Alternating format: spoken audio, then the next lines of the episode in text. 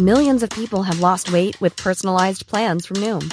Like Evan, who can't stand salads and still lost 50 pounds. Salads generally for most people are the easy button, right? For me, that wasn't an option. I never really was a salad guy. That's just not who I am. But Noom worked for me. Get your personalized plan today at Noom.com. Real Noom user compensated to provide their story. In 4 weeks, the typical Noom user can expect to lose 1 to 2 pounds per week. Individual results may vary. Hey, I'm Ryan Reynolds. Recently, I asked Mint Mobile's legal team if big wireless companies are allowed to raise prices due to inflation. They said yes. And then when I asked if raising prices technically violates those onerous 2-year contracts, they said, what the f*** are you talking about, you insane Hollywood ass So to recap, we're cutting the price of Mint Unlimited from $30 a month to just $15 a month. Give it a try at mintmobile.com/switch. $45 up front for 3 months plus taxes and fees. Promo rate for new customers for limited time. Unlimited more than 40 gigabytes per month. Slows full terms at mintmobile.com. صفحه 72. Normally, being a little extra can be a bit much. But when it comes to healthcare, it pays to be extra. And United Healthcare makes it easy with Health Protector Guard fixed indemnity insurance plans. Underwritten by Golden Rule Insurance Company, they supplement your primary plan, helping you manage out-of-pocket costs without the usual requirements and restrictions like deductibles and enrollment periods. So when it comes to covering your medical bills, you can feel good about being a little extra. Visit UH1.com to find the Health Protector Guard plan for you. Ryan Reynolds here from Mint Mobile. With the price of just about everything going up during inflation, we thought we'd bring our prices down. So to help us, we brought in a reverse auctioneer, which is apparently a thing. Mint Mobile Unlimited Premium Wireless. How to get 30, 30, how to get 30, how to get 20, 20, 20, how to get 20, 20, how to get 15, 15, 15, 15, just $15 a month? Sold! Give it a try at mintmobile.com/switch. $45 up front for 3 months plus taxes and fees. Promo rate for new customers for limited time. Unlimited more than 40 gigabytes per month. Slows full terms at mintmobile.com.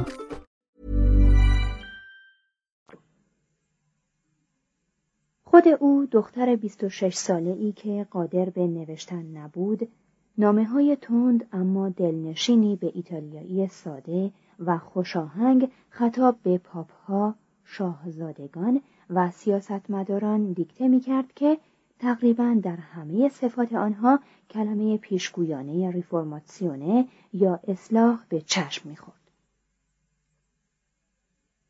نامه‌های او گرچه در زمامداران مؤثر نیفتاد، در مردم به نحو موفقیت آمیزی تأثیر گذارد.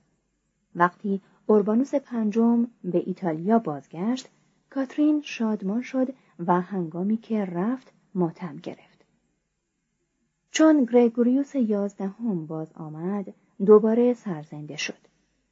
به اوربانوس ششم تذکرات سودمندی داد، اما از سبوعیت او یکه خورد و هنگامی که شقاق پاپی جهان مسیحیت را دوپاره کرد، کاترین خود یکی از نخستین قربانیان این کشمکش باور نکردنی بود.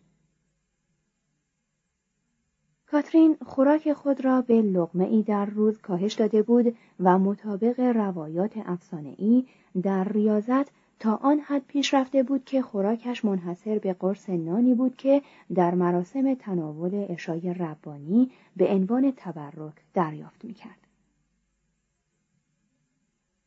تمام نیروی مقاومت در مقابل بیماری را از دست داد. شقاق پاپ‌ها رشته عشقش به زندگی را گسست و 2 سال پس از آغاز شقاق در 33 سالگی چشم از جهان فرو بست. در سال 1380 کاترین تا به امروز همچنان الهام بخش کار خیر در ایتالیا است. ایتالیایی که آن را بعد از مسیح و کلیسا از همه چیز بیشتر دوست می داشت. در همان سال 1380 و همان شهری که کاترین در آن درگذشت، قدیس برناردینو به دنیا آمد. داستان زندگی کاترین برایش سرمشق شد. هنگام شیوع بیماری طاعون در سال 1400 شب و روز خود را وقف پرستاری از بیماران کرد. پس از آنکه به فرقه فرانسیسیان پیوست، در اطاعت محض از اصول و مقررات این فرقه فردی نمونه شد. بسیاری از راهبان از او پیروی کردند و وی به همراهی آنان فرقه فرانسیسیان مواظبین را تأسیس کرد در سال 1405. تا پیش از مرگش 300 جامعه رهبانی اصول فرقه او را پذیرفته بودند. پاکی و اصالت زندگی او به موعظه‌هایش فصاحت مقاومت ناپذیری می‌داد.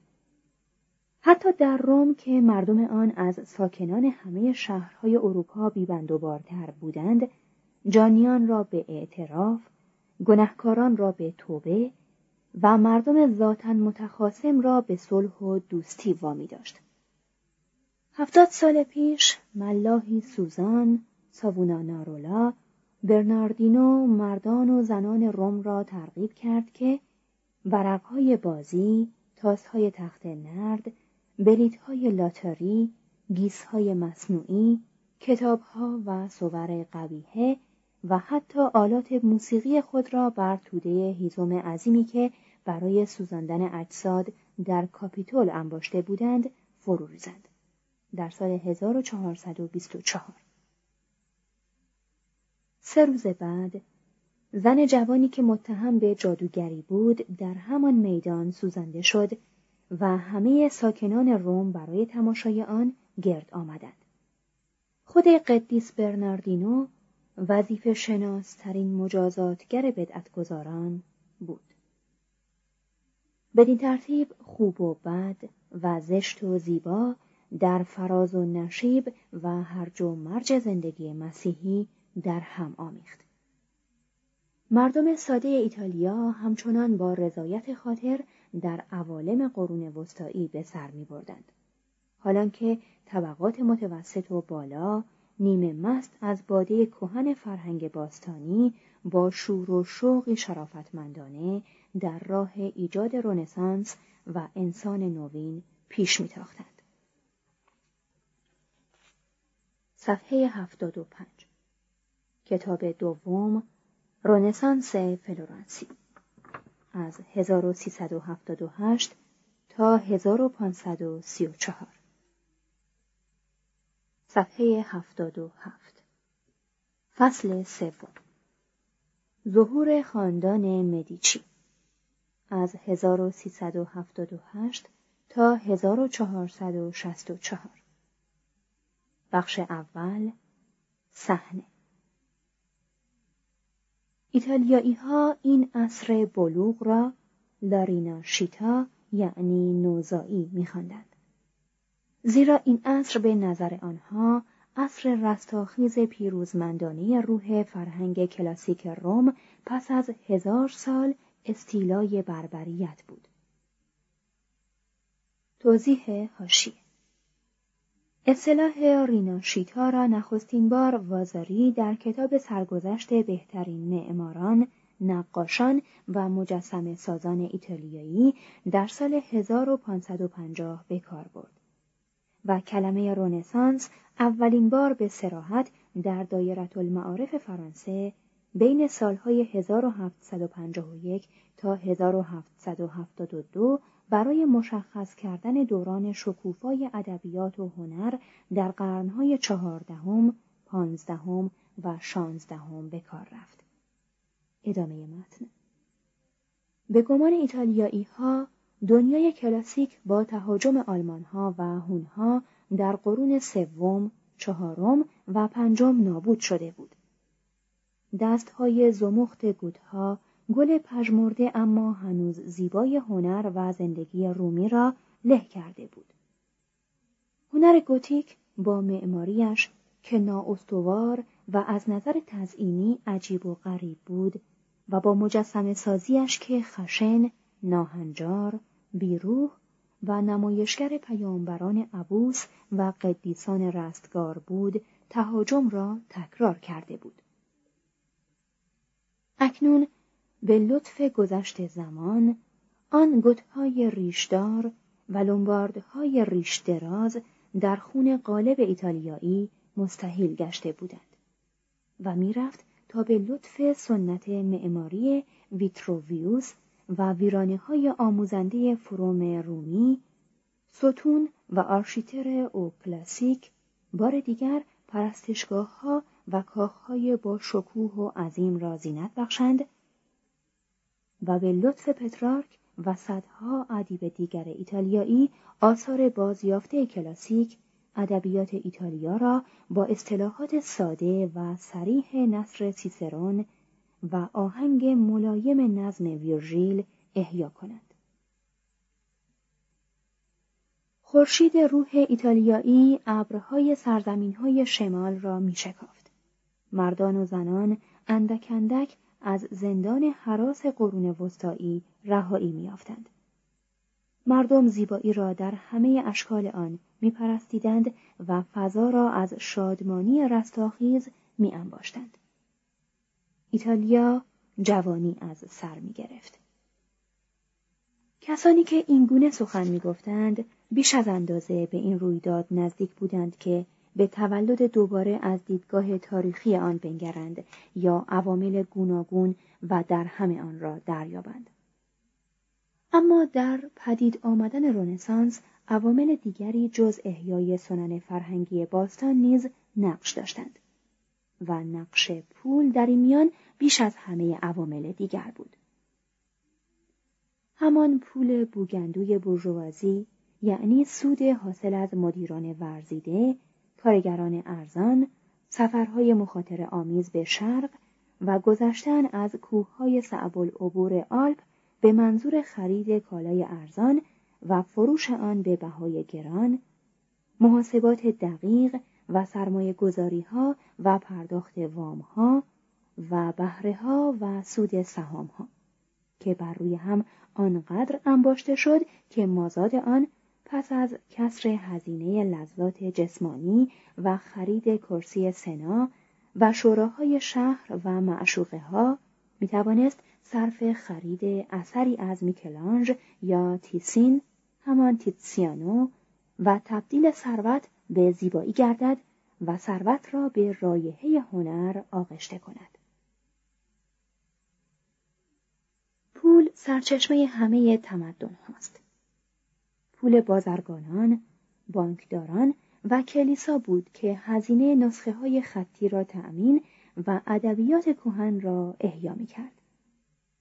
اما آنچه اندیشه و احساس را در دوره رنسانس آزاد کرد، نسخه های خطی کهن نبود، بلکه گرایش به امور دنیوی که با ظهور طبقه متوسط پدید آمد و گسترش دانشگاه‌ها و دانش و فلسفه، واقع بینتر شدن اذهان در نتیجه تحصیل علم حقوق و فراخی گرفتن افکار بر اثر آشنایی گسترده تر با جهان بود. ایتالیایی فرهیخته که حال دیگر عقاید جزمی کلیسا را مورد شک قرار داده بود و از آتش دوزخ نمی ترسید و می دید که روحانیان نیز به اندازه مردم عادی اپیکوری هستند، خود را از بندهای عقلانی و اخلاقی رهانید و به حواس آزاد شده اش امکان داد بدون احساس شرم از تجلیات گوناگون زیبایی در زن و مرد و هنر لذت برد و همین آزادی تازه یافته او را پیش از آن که با هرج و مرج اخلاقی، فردگرایی فروپاشنده و اسارت ملی به نابودی کشاند، طی یک قرن شگفت‌انگیز، یعنی از 1434 تا 1534 به انسانی خلاق مبدل کرد. فاصله بین این دو نظم و نظام رنسانس بود. چرا نواحی شمال ایتالیا نخستین جایی بود که این بیداری از خواب زمستانی را تجربه کرد؟ در شمال ایتالیا جهان رومی کهن هرگز به کلی ویران نشده بود. شهرهای آن ساختار کهن یادگارهای دیرین خود را نگاه داشته بودند و اینک قوانین رومی را نیز احیا می‌کردند. هنر کلاسیک در روم، ورونا، مانتوا و پادوا کماکان باقی مانده بود. معبد آگریپا با اینکه 1400 سال قدمت داشت، هنوز بر جای بود و برای ادای مراسم عبادت مورد استفاده قرار می گرفت. و در فروم هنوز گویی صدای سیسرون و قیصر شنیده میشد که درباره سرنوشت کاتیلینیا جدل می‌کردند.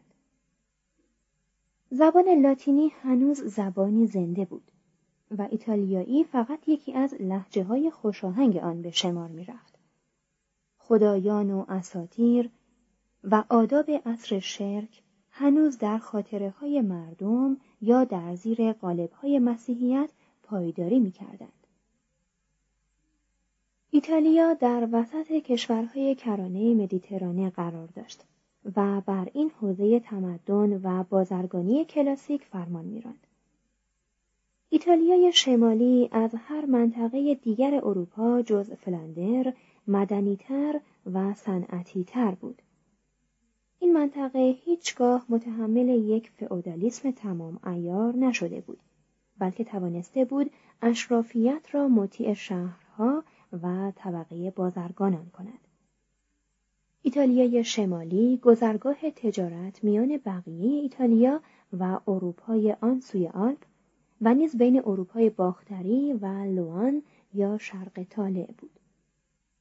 صنعت و بازرگانی این گوشه ایتالیا را غنی‌ترین منطقه جهان مسیحیت ساخته بود. بازرگانان ماجراجوی آن در همه جا از بازارهای مکاری فرانسه گرفته تا دورافتاده ترین بندرهای دریای سیاه حضور داشتند.